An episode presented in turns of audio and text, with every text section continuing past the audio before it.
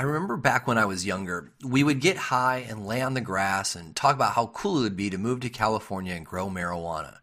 California was the promised land of getting high on beaches drenched in sunshine. We had no idea how to make that reality happen, but we all knew that being a marijuana farmer in Humboldt County was pretty much the gold standard of life goals. Most of the cannabis in the Midwest was all moldy brickweed from Mexico. Every now and then, someone would come back from a trip to California and we would all gather around to see the big, dense, and fragrant flowers that were called kind bud. Putting California flower next to Mexican brickweed, you'd not even know they were the same plant. And just like that, the kind bud was smoked and it was gone. And after a while, it seemed like myth again that flowers like that even existed. But we knew they existed because we saw them in High Times magazine. These ornate, colorful, and perfect flowers were pretty much unattainable to us. We considered flowers from California with reverence. The idea of California was more than just the gorgeous bud itself, though. It was the small, clandestine farmers in love with the land and making it work. It was these back to the land folks giving up the city and growing their own food and subsisting on income from weed crops. You know, they may have been modest income small farmers, but they were happy and they were high and they had community.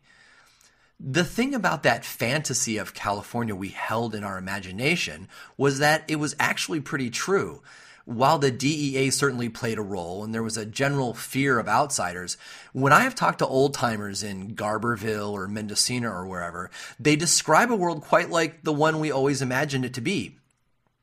Now, though, those farmers are being threatened by the potential consolidation of production into huge farms, leading to the end of the small family cannabis farm.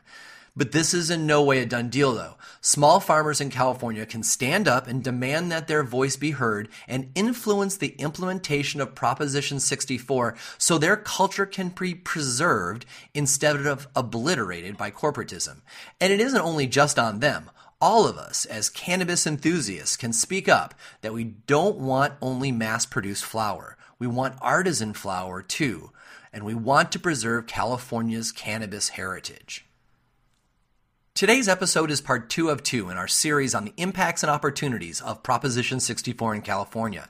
If you missed last week's episode with Amanda Reiman of the Drug Policy Alliance, you can go back and hear our discussion about new business opportunities now that Proposition 64 has passed.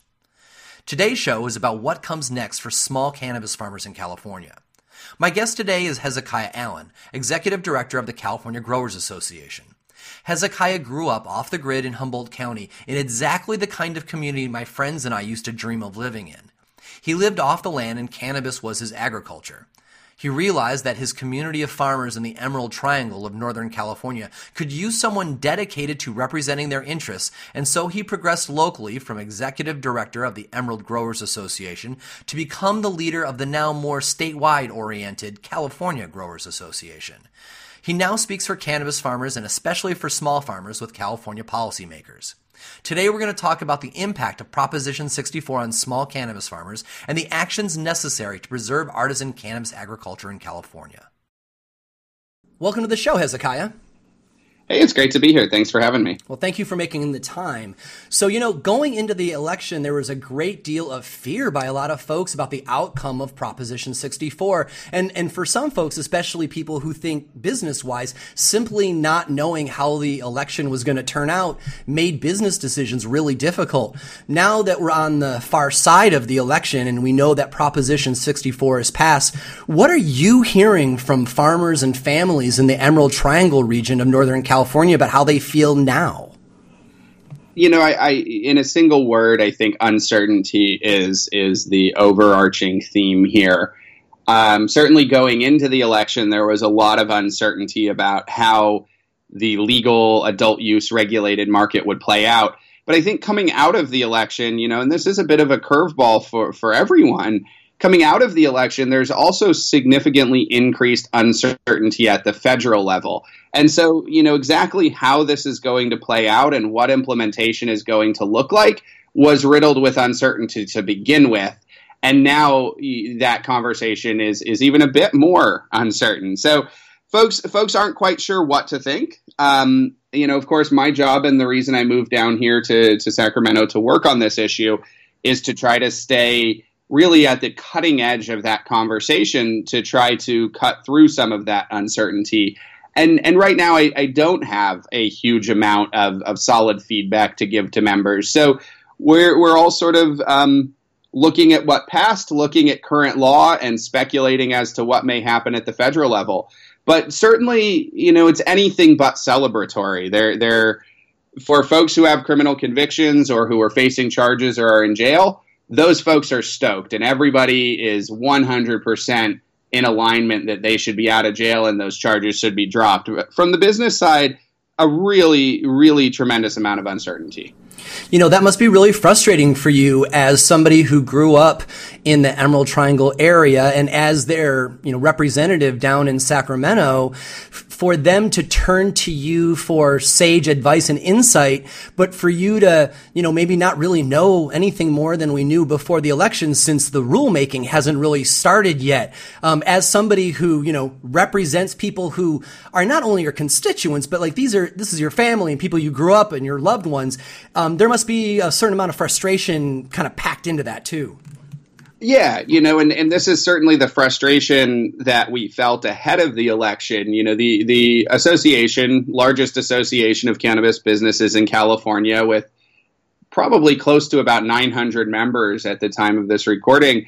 You know, we we felt that frustration ahead of time. There is a lot of policy in Prop 64. There is a lot of statute that was passed last year by the legislature and part of our concern and part of why we were never never able to get to a support position on Prop 64 is because of the immensity of it and because of how many aspects of it are a bit unclear and the disparities or disagreements with current law and trying to figure out which provisions will be preeminent, you know, which ones will actually govern the industry and and yeah, it is a bit frustrating. I mean, I guess the saving grace and you know, bit of irony in, in describing it as a silver lining, but the silver lining is there's still plenty of things growers can be working on from water permits to labor law to tax law. You know, there's plenty of things that folks who are currently operating in the underground or gray medical market there's plenty of things they can be working on. So there's not a shortage of compliance tasks for the growers to be doing. But it is certainly frustrating to have frankly more answers than we did the day before or excuse me more questions than we did the day before the answer uh, before the election. Answers are hard to come by and questions are plentiful.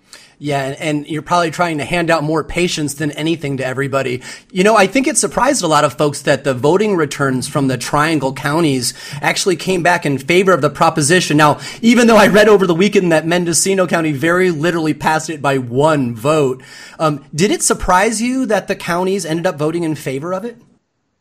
No, I you know I think I think at this point in 2016 it was pretty much a foregone conclusion from our perspective that it would pass. Um, we saw a lot of people that took a yes on adult use, no on Prop 64 position. I you know I would estimate, and some of our uh, initial post uh, post election surveys indicate that you know, public support was probably closer to 65 or 70 percent. And the fact that we saw numbers in the mid 50s throughout the state, it reflects the fact that there there was a significant yes on adult use voting block, no on 64. Um, so I, I, we were pretty pretty confident that it was going to be successful this time. All of all of the numbers indicated such, and and there was no good reason to believe they weren't going to pull a majority in in most counties. The the map looks a lot like we expected it to, frankly. You know, there there's that schism that there was before the election. The the the yes on adult use, no on 64, folks. It was it was hard because people who are family and friends and and have done business together and medical providers you know it there was this subtle cut in between the community and um, the closer it got to the, the election and, and the more of it got turned up and up and up on social media, it was it was pretty rough there right at the end. And I think that probably everybody is just happy to have the damn election over so we can deal with the reality of it instead of everybody um, trying to convince each other and hate on each other about whichever side they were on. Yeah, I certainly think that's an accurate observation. And you know, I think one thing that was particularly acute for our community, you know, part of the cannabis culture in California is is one of sort of escaping from the system, right? My parents went back to the land to get away from all of this. And so our culture is very much a, an outsider's culture. And for a lot of our members, this was the first election cycle that they've gone through and actually had a real, tangible, emotional stake in it. And so, you know, for, for me and for folks who, who work in, in politics, election fever is a pretty well-known thing. You know, you get you get really really worked up and intense and passionate in the weeks leading up to the election, and then you wake up the next day and you sort of see how long the hangover lasts. And so for a lot of people experiencing that phenomenon for the first time, it got particularly nasty. You know, boycotts of businesses that were voting no and just uh, just uh, you know frankly a lot more divisive than it needed to be and, you know, the beautiful thing is now that that cycle has concluded, farmers know about cycles. Now they understand, okay, so that was harvest, and now we're tilling the soil and starting over. And so to be able to have gone through the cycle, made it through the fever, and frankly, to have emerged more unified and stronger than we went into it, I think is a, a pretty significant accomplishment. Yeah, I would definitely agree with you there. And um, you know, it's it's uh, too bad that it happened right there during harvest time as well. It must have been really distracting from everybody trying to trying to get the harvest in. Yeah, you know, I actually think we saw a bit of relief there. Um, right around the third week of October when the rains hit, we saw a lot of the social media, at least from my perspective, cool off. And you know, everyone had more pressing concerns. The vote by mail ballots had already been mailed, and you know, it was, it was back to the farm, which is where most growers want to be spending their time. So it actually worked out pretty well with the weather and the conditions, and sort of gave us a bit of relief right in the lead up, the immediate lead up to the election there. Right on. Well, before we go to commercial, I want to ask you one cultural question about harvest over there in the, the Humboldt area.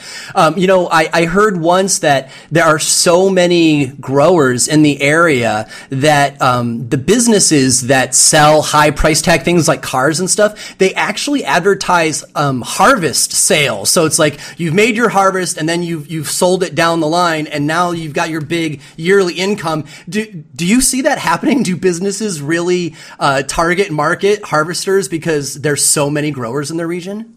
Yeah, absolutely. And you know, the only thing that I'll correct um, in in that sort of understanding of the situation is this is not a phenomenon that's limited to the Triangle Tri County region. I mean, this is something we see statewide from Calaveras to Tuolumne, out in the foothills, Nevada County, Sierra County, Santa Cruz. I mean, the, the, one of one of the things from an academic perspective that I'm most excited about as this marketplace emerges into regulation is wrapping our minds and imaginations around the scope and the scale of our outdoor harvest. It is truly an epic agricultural feat that we managed to get all of this labor intensive, high value, delicate, by some standards perishable product out of the ground onto the wires and into the turkey bags in such a short amount of time. So I am thoroughly excited about having better understanding of that. But yeah, you know, we definitely see that in, in many ways, all of rural California is operating on a harvest cycle.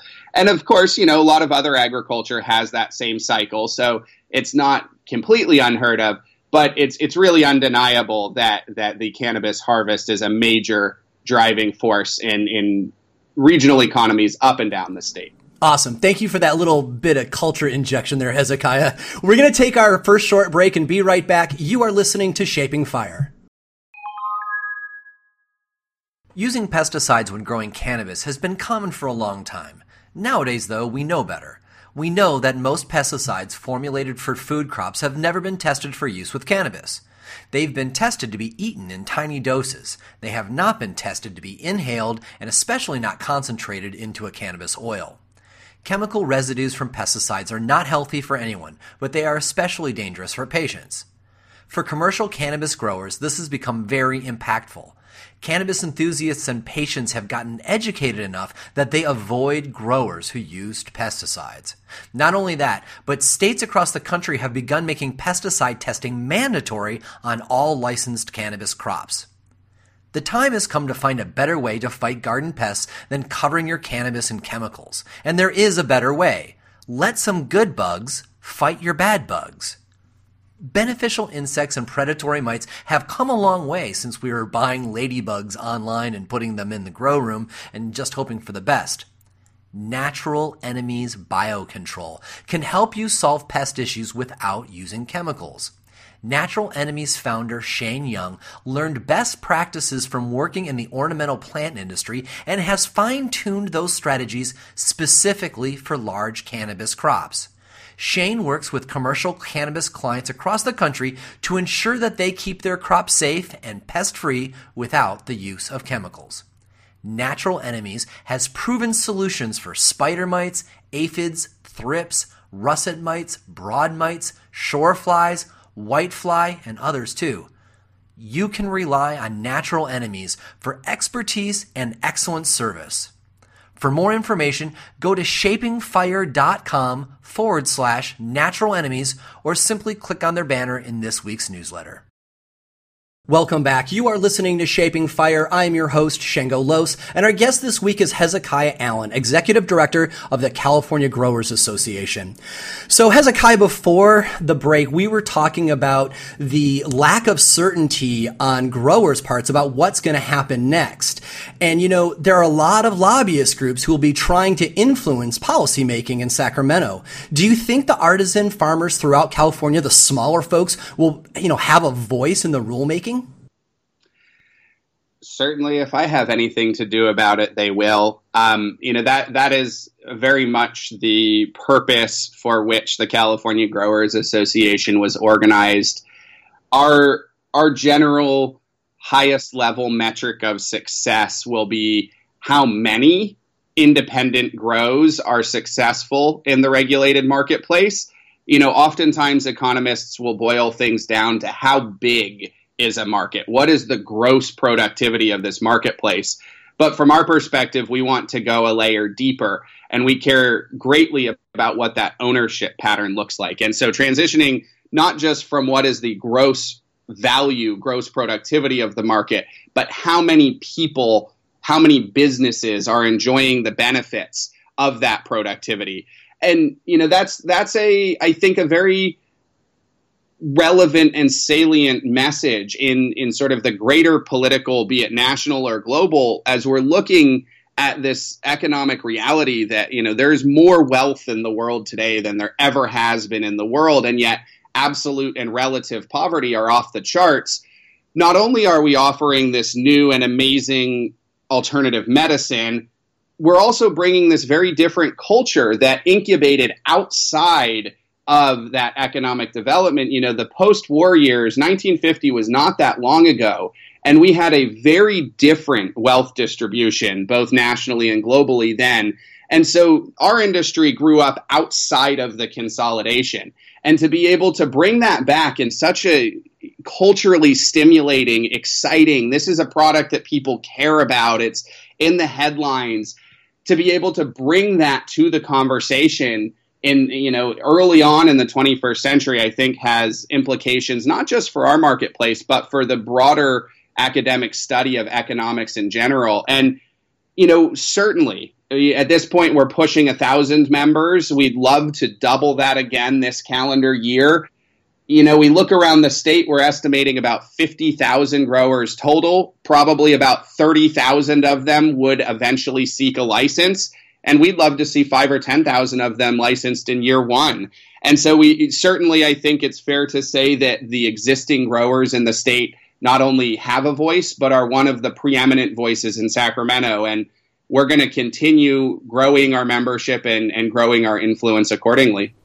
That is such both an honorable and a really difficult fight because, you know, capitalism just generally moves towards consolidation um, so that um, economies of scale can be taken advantage of and prices generally come down and profits are made. Um, but of course, what you're suggesting is that, um, you know, it's, it's better to have more small businesses than fewer gargantuan businesses.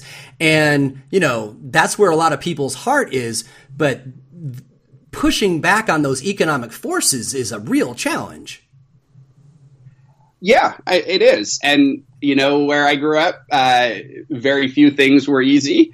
Um, you know, every harvest came at in spite of at the time a paramilitary war on drugs you know bush senior sent the national guard out a couple times so we you know we we grew up on the front lines of this thing and our culture was really tempered by that most extreme manifestation of prohibition. And and you know this is this is the place that our culture is coming from. And and you know it's it's certainly present in other states uh, washington colorado alaska oregon. You know you you had these experiences but the center of gravity and the the there are so many people and, and businesses and farms coming from that place here that, you know, frankly, it's about time that we start questioning some of those basic tenets of economics.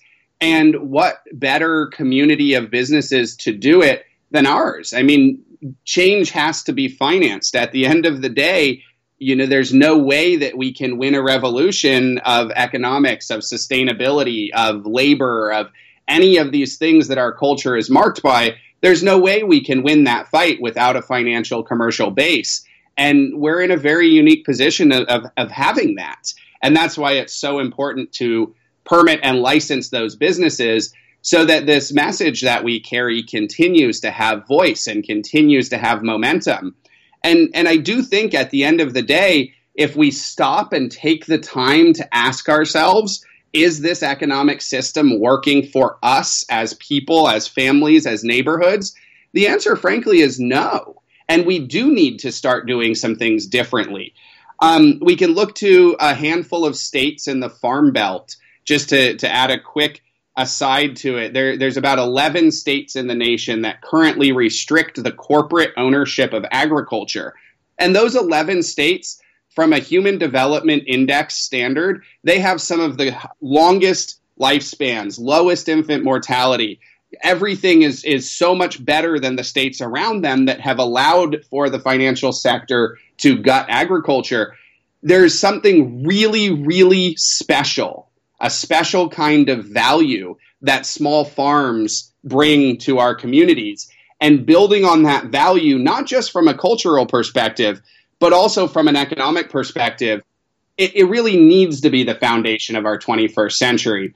And you know, the last point I'll make on this subject, it, it's it's very uncommon for me to cite a World Trade Organization paper, but in 2013, the World Trade Organization teamed up with the United Nations Commission on Trade and Development, and they released a report called "Wake Up Before It's Too Late."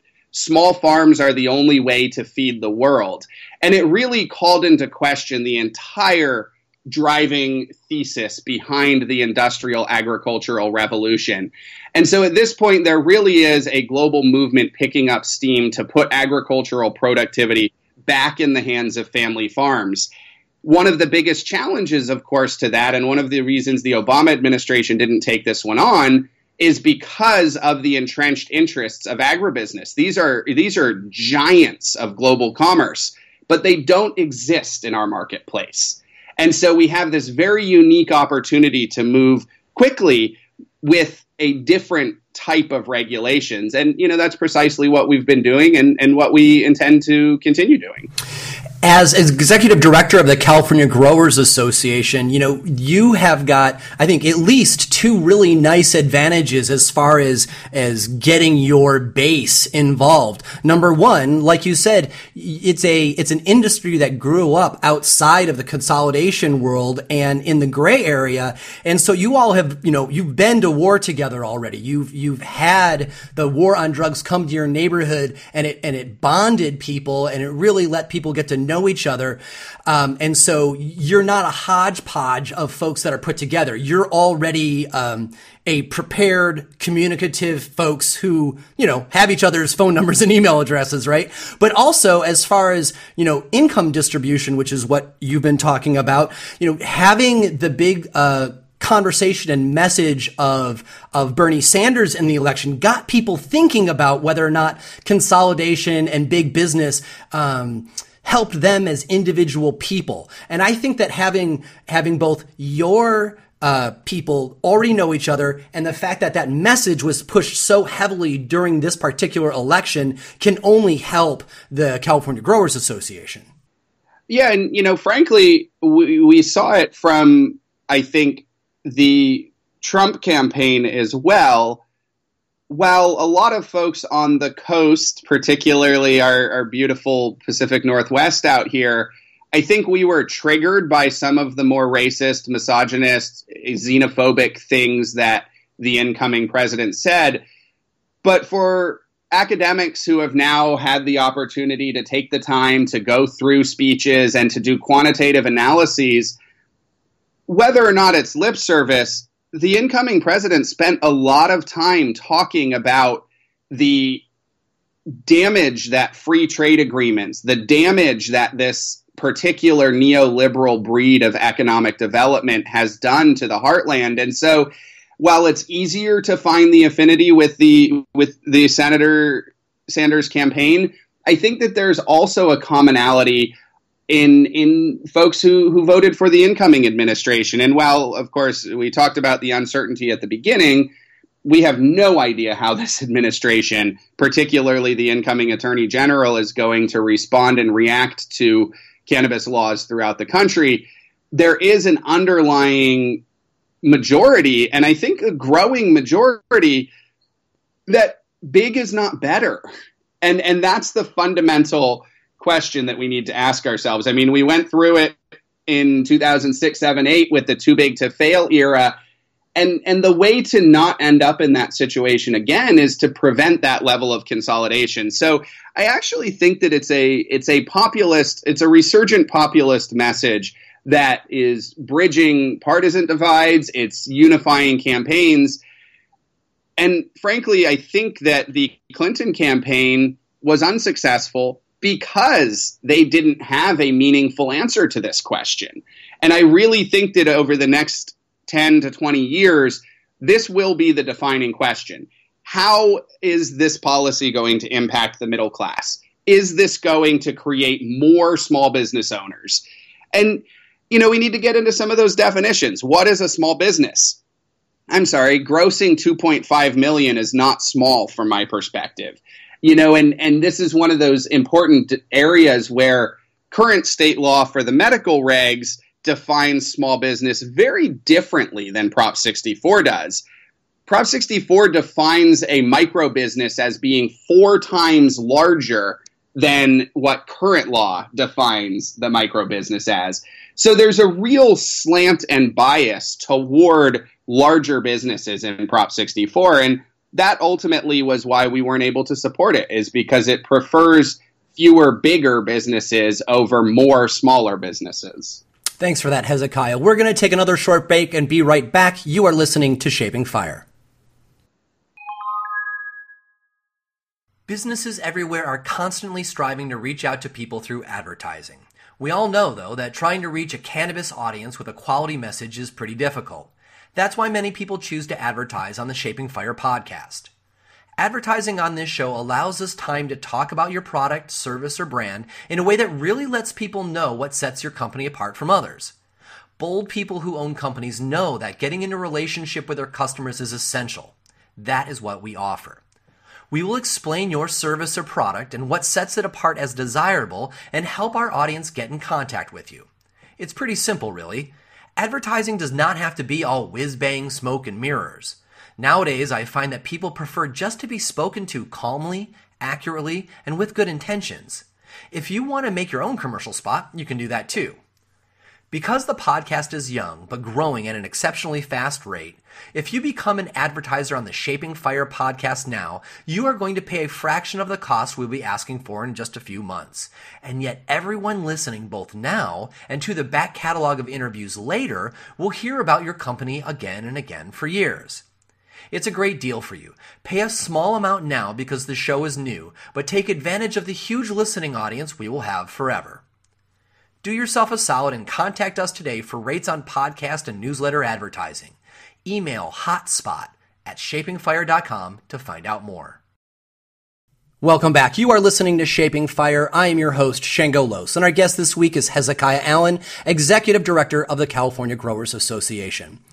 So, Hezekiah, on the last episode of Shaping Fire, Amanda Reiman of the Drug Policy Alliance was on the show, and she said that the new law very much protects medical in California, but she also said that the bigger medical players who can afford the costs of compliance in adult use with the new law will very likely migrate to the commercial market. Now, you know, I've been a business strategist my whole life, and to me, that suggests to me a future where the medical market slowly slowly gets drained of its major players and therefore major funding, and it gets smaller and weaker until the commercial lobbyists who you know are dying to inhale that medical market find a way to say, oh, the medical market is irrelevant, and they try to shut them out. How do you see it playing out at this point? Well, you know, I think that this idea that Prop 64 protects the medical marketplace is a bit more of campaign rhetoric than actual policy work. And so California was obviously the first to pass a medical law back in 96. We have a two decade long tradition of medical cannabis. It is compassionate use and compassionate commerce are very much the foundation of our cannabis industry and marketplace, be it regulated medical, unregulated adult use, or out of state sales, which of course, you know, California is a, a large exporter of cannabis as well. But that culture really threads the needle between all of those marketplaces. And so the, the initiative would not have been politically viable if it was perceived to undermine that marketplace. So the campaign ran very, very heavily on this point that, you know, medical is protected, this is separate. That's not true, just to put it simply.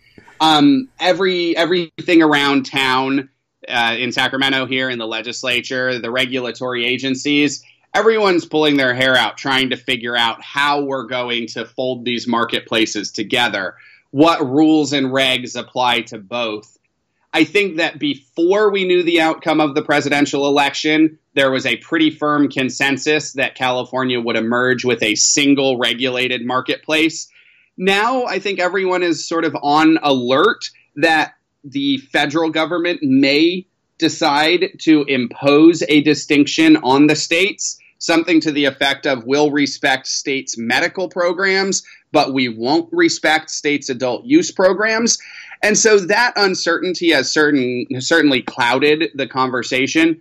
But the truth of the matter is, at the end of the day, at least up until the consumer uh, purchases the cannabis, there is likely to be one unified supply chain. A grower is not going to be a medical grower or an adult use grower. They're simply going to grow cannabis. Pesticide regulations are not going to differ. If it's not safe for a patient, it's not safe for an adult consumer. You know, those types of things are, are going to be unified, and that was always the intent. And so this is this is one of those places where policy and politics don't always match. And, you know, it, it was a necessary political goal to to insulate and to carve out medical, but from an implementation, bureaucratic, who's going to give you a license? It's going to be the same office. There's not going to be two offices and two bureaus and two directors. So I think it's, it's important to distinguish how politics and policy differ in this regard. Yeah, I think that's a good point. I've got a couple more questions about economies of scale here and how you see it playing out. So, you know, the economies of scale will continue to favor the large commercial growers um, as they start to create more profits because they can, you know, essentially buy things like supplies and labor in bulk.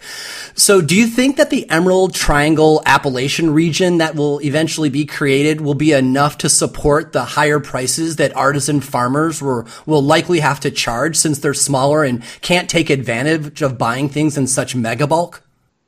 Well, so this goes back to that that initial question: Is bigger actually better? You know, there's been a lot of work done on the high cost of low prices and understanding that those economies of scale are not actually re- reduced cost. They just externalize more of their cost, and society ends up bearing those costs. Whether it, you know, for traditional agriculture, that comes in the form of farm subsidies or for the oil industry, it comes in the form of unmitigated or unrestored environmental damages. But those costs still exist. In fact, if you want to get really technical about it, products grown, agriculture in particular, large scale grows are probably more expensive. The consumer is seeing a reduced cost but the overall social cost is not reduced. And so we need to do a better job of doing true cost accounting.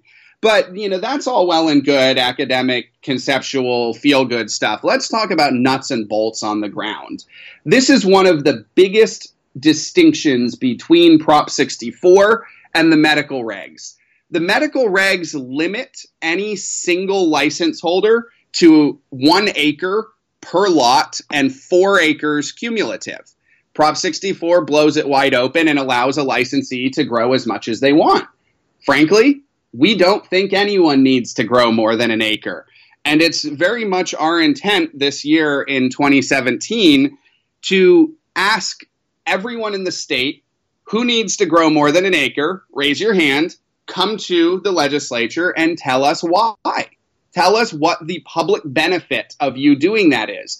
You're going to ask the state for some level of limited liability through a corporate charter. That's not a free pass. Corporate charters shouldn't be handed out so easily. Demonstrate how you will promote good jobs, not minimum wage jobs, good jobs. Demonstrate how you will protect California's scarce water and why going big is going to allow you to improve those metrics. And at the end of the day, the truth is they won't. These small farms are more resource efficient. They create better jobs. And so it, it really is a question of how we look at efficiency. Are those cost savings real or are they just externalized? And secondly, what are the secondary benefits and the multiplier effects of inhibiting those large grows? And I'll just say at the end of at the end of this conversation, there is a clear consensus that the lieutenant governor's blue ribbon commission report states very succinctly. It is appropriate and wise for the state of California to limit the size and power, both economic and political, of any single entity in the cannabis marketplace. I think that if you had to make that argument anywhere in the country, you are the best place to make that argument where the ideas of, of social, socially conscious business and, you know, and triple bottom line profit um, really, you know, people are, are interested to know that okay, the, so the, so the company's making money, the share, shareholders are making money, but what impact is it having on the community? And and let's not forget um, that it, that there's humans in all of these companies. So so I think that if you you know if you had to make that argument anywhere, I'm glad that you're making it in California. You know, and strangely, we find ourselves drawing on some very unexpected bodies of policy. North Dakota, for example, has what I think is probably the most robust restrictions on corporate ownerships of agriculture. Um, you know, there's several states through the Farm Belt there that right around the, the turn of the last century when, you know, the, the railroad barons were and, and disrupted and and the, that last major wave of antitrust regulations went into place. Um, you know, you see you see some similar provisions in states that you really wouldn't expect this from. So so there actually there there are some some other states out there that we're drawing from, but I certainly agree that you know if if we're going to if California is going to lead like we so oftentimes project that we do, which quick tangent. I'm not convinced that California is exactly the trendsetter nationally anymore, um, but but we certainly identify as such. And if we're going to lead in terms of those values, we're going to need to be bold and courageous. And I think this is a perfect opportunity to do just that. Right on. Well said. So, um, for this last question, you know, I really try to do my best to decrease fear whenever possible, decrease fear and suffering in people whenever I have the opportunity. And you know, there's a lot of people who are still afraid of Proposition 64 because it's passed and they don't know what the rulemaking is going to be. And as you have already mentioned, you know, a lot, a lot of more weird ass ingredients are going to be going into the sausage before the rulemaking comes out on the other side. So, so take a moment. What advice would you give fearful artisan growers who've been doing this for generations who are f- afraid of what comes next? What balm can you offer them um, that might help them get through just living through the rulemaking process? You know, we we really focus on basic core values at Cal Growers, and we try to boil things down to the most simplest of terms. And and the two things that I can offer are really the outcomes are going to be better if we have a hand in shaping them. And the more organized we are and the more we work together, the more influence we'll have. So, you know, it, it, I'm not trying to veil the fact that this is a, a, a bit self serving, in that, of course, I want the organization to have more members. But the reason the organization needs more members is not so that, you know, I can go on a fancy vacation. It's so that we can have more influence. We we really are focusing our resources, pooling resources together to ensure the outcomes are as best as possible. And secondly, courage. What I can say with certainty is that the, the clock is not going to go backwards on this one. We are moving forward into a regulated future. And we need to have the courage to embrace that. The sooner folks get on the train, the easier it's going to be. Five years from now, it's going to be really hard to make the transition from unregulated to regulated. So, be on have the courage to be on the first wave have the courage to to jump in and go for it. Know that there are hundreds if not thousands of other like-minded businesses throughout the state that are going through this together with you. And really at the end of the day we're going to have the courage to work together to put our values first. And like you mentioned a minute ago we value our profitability but we also value the places we do business and we value the people we do business with. And I, I all I can say is that if we put our values first, we work together to advance them with courage, the world is going to be a better place than if we didn't. And I, you know, I, I wake up every morning and I give thanks for the challenge and the opportunity.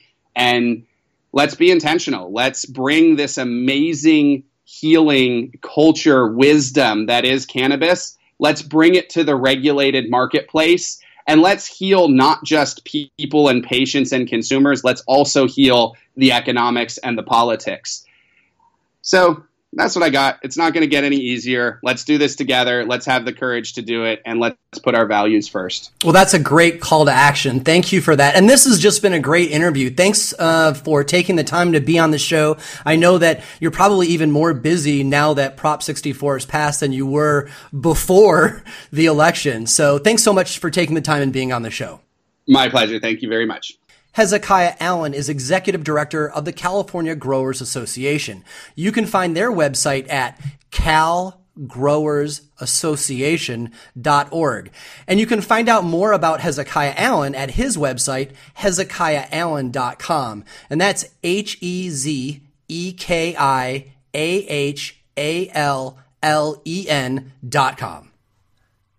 You can find more episodes of the Shaping Fire podcast and subscribe to the show at shapingfire.com and on Apple iTunes, Stitcher, and Google Play. If you enjoyed the show, we'd really appreciate it if you'd leave a positive review of the podcast wherever you download. Your review will help others find the show so they can enjoy it too. On the Shaping Fire website, you can also subscribe to the weekly newsletter for insights into the latest cannabis news and product reviews. On the Shaping Fire website, you will also find transcripts of today's podcast as well. For information on me and where I'll be speaking, you can check out shangolos.com. Does your company want to reach our national audience of cannabis enthusiasts? Email hotspot at shapingfire.com to find out how. Thanks for listening to Shaping Fire. I've been your host, Shango Los.